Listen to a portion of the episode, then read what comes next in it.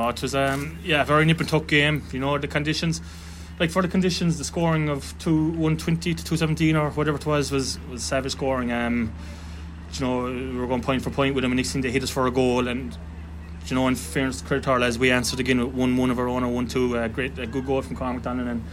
Second half came out, we kicked out the first two points, but again they came back and got the goal, and I think we answered again with the next three points. So even when they got the goals, we stayed in it, and we came back at them and got it back to level again, and we got ahead. And until it was an over-wrecking game uh, coming down the stretch, I thought we don't care, you got the point that we were after winning, but no, Ben Ballincollig came up and got a free again, and and equalised it. But we just had enough time to get straight back down the field. Great puck out from Killian, Will Condon, and after Mikey Sheen, and the rest is history, as I say, we're marching on. Yes, it was a, ga- a game at, at last 10 minutes there that any side could win it, but I thought you, you touched it there. It was vitally important.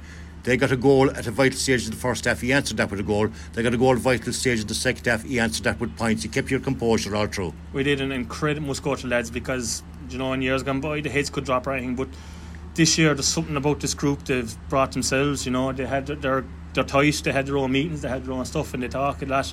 No matter what, we do stuff on the line, but them players, they deserve the credit. They, like, they've answered a lot of critics in the last few weeks, and again tonight, like you know, we've always been outsiders, and look, we don't mind being the outsiders. It's grand, but the boys just have been answering it the whole time, and you know, we we we'll, we, we'll knuckle down now because we know what the final is going to bring against Castlelyons. It's going to be tough. It's going to be a tough game, but we'll enjoy tonight, and we'll think about that next week.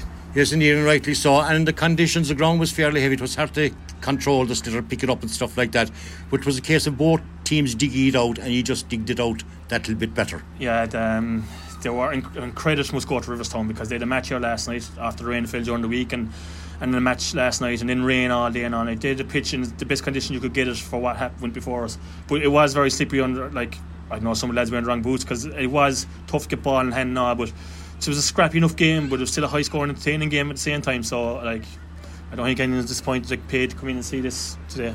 Yeah, and uh, your last question I'm meeting with your neighbours, Castlelyons in the final. You have to be looking forward to that because it's a final and about his neighbours or not. Oh, we are like, and you know, uh, I just heard a while ago we haven't played Castlelyons in Championship since we came up from Premier. I don't, I don't know. I never seen Kibber play Castlelyons in Championship ever. So, first a town, a club that two clubs either side of from my, five kilometres either side of from my, and never play each other in Championship. It, it'll add a bit to it and a bit of a derby. The lads know each other from school growing up along, and it will be a derby. But look, we'll concentrate on ourselves, and I'm sure Castlelyons are going to do the same, and hopefully make for a great final and a, a great um, couple of weeks around the place with banters and lads and stuff like that. You know.